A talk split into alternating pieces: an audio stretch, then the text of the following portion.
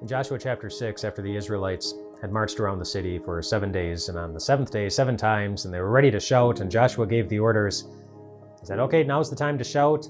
The Lord has given us the city, and we are going to dedicate everything in it to Him. He also told the Israelites to remember something. You know what He told them to remember? Rahab. Do you, do you remember Rahab? Joshua had originally sent some spies into Jericho to scout it out to see what they were up against. And the spies needed help when they were inside the city, and Rahab is the one who gave them help. She kept the spies hidden until the people who were looking for the spies were gone and sent them back. But before they left, she asked them a favor. She said, Would you please remember me and my family and save us on the day that you come in to take the city? And they assured her that they would remember her. I were in her position, I think it may have been easy for me to wonder if they really would.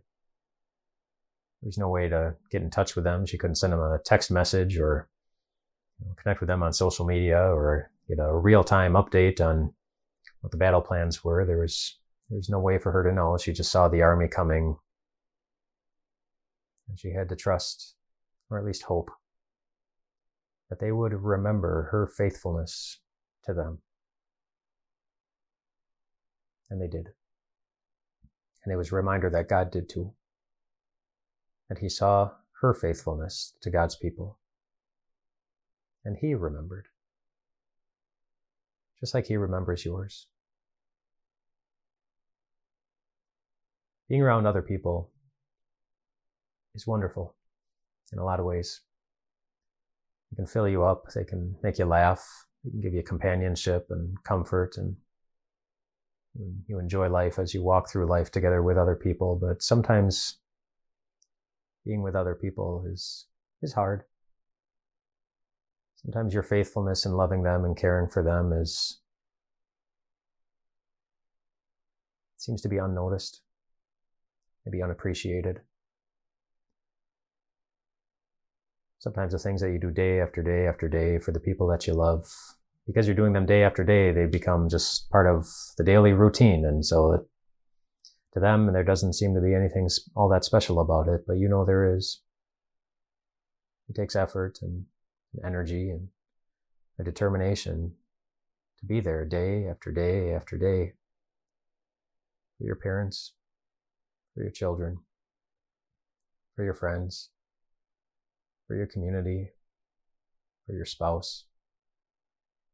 And sometimes they might notice and say thanks, and sometimes they might not. Whether or not they do, what Joshua did for Rahab is what God does for you. He remembers your faithfulness. Jesus himself said it.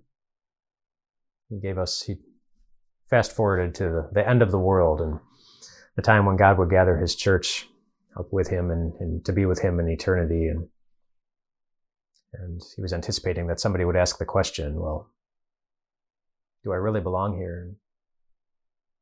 And, Jesus said, he said, yeah, you know, on that day I will, I will point to evidence that you do. He said, you remember when, when you went to visit somebody who needed visiting? Do you remember when you gave a cup of water to somebody who was thirsty?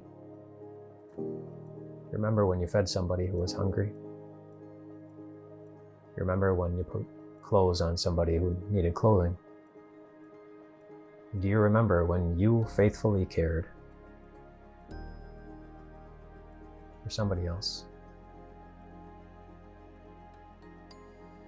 I remember too. God remembers your faithfulness.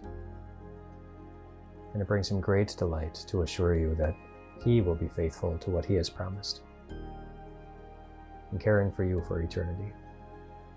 And faithful no matter what it costs Him, even if it means that He's the one who has to go hungry and thirsty and naked as He hangs on a cross and covers the full cost of what it would take to keep that promise.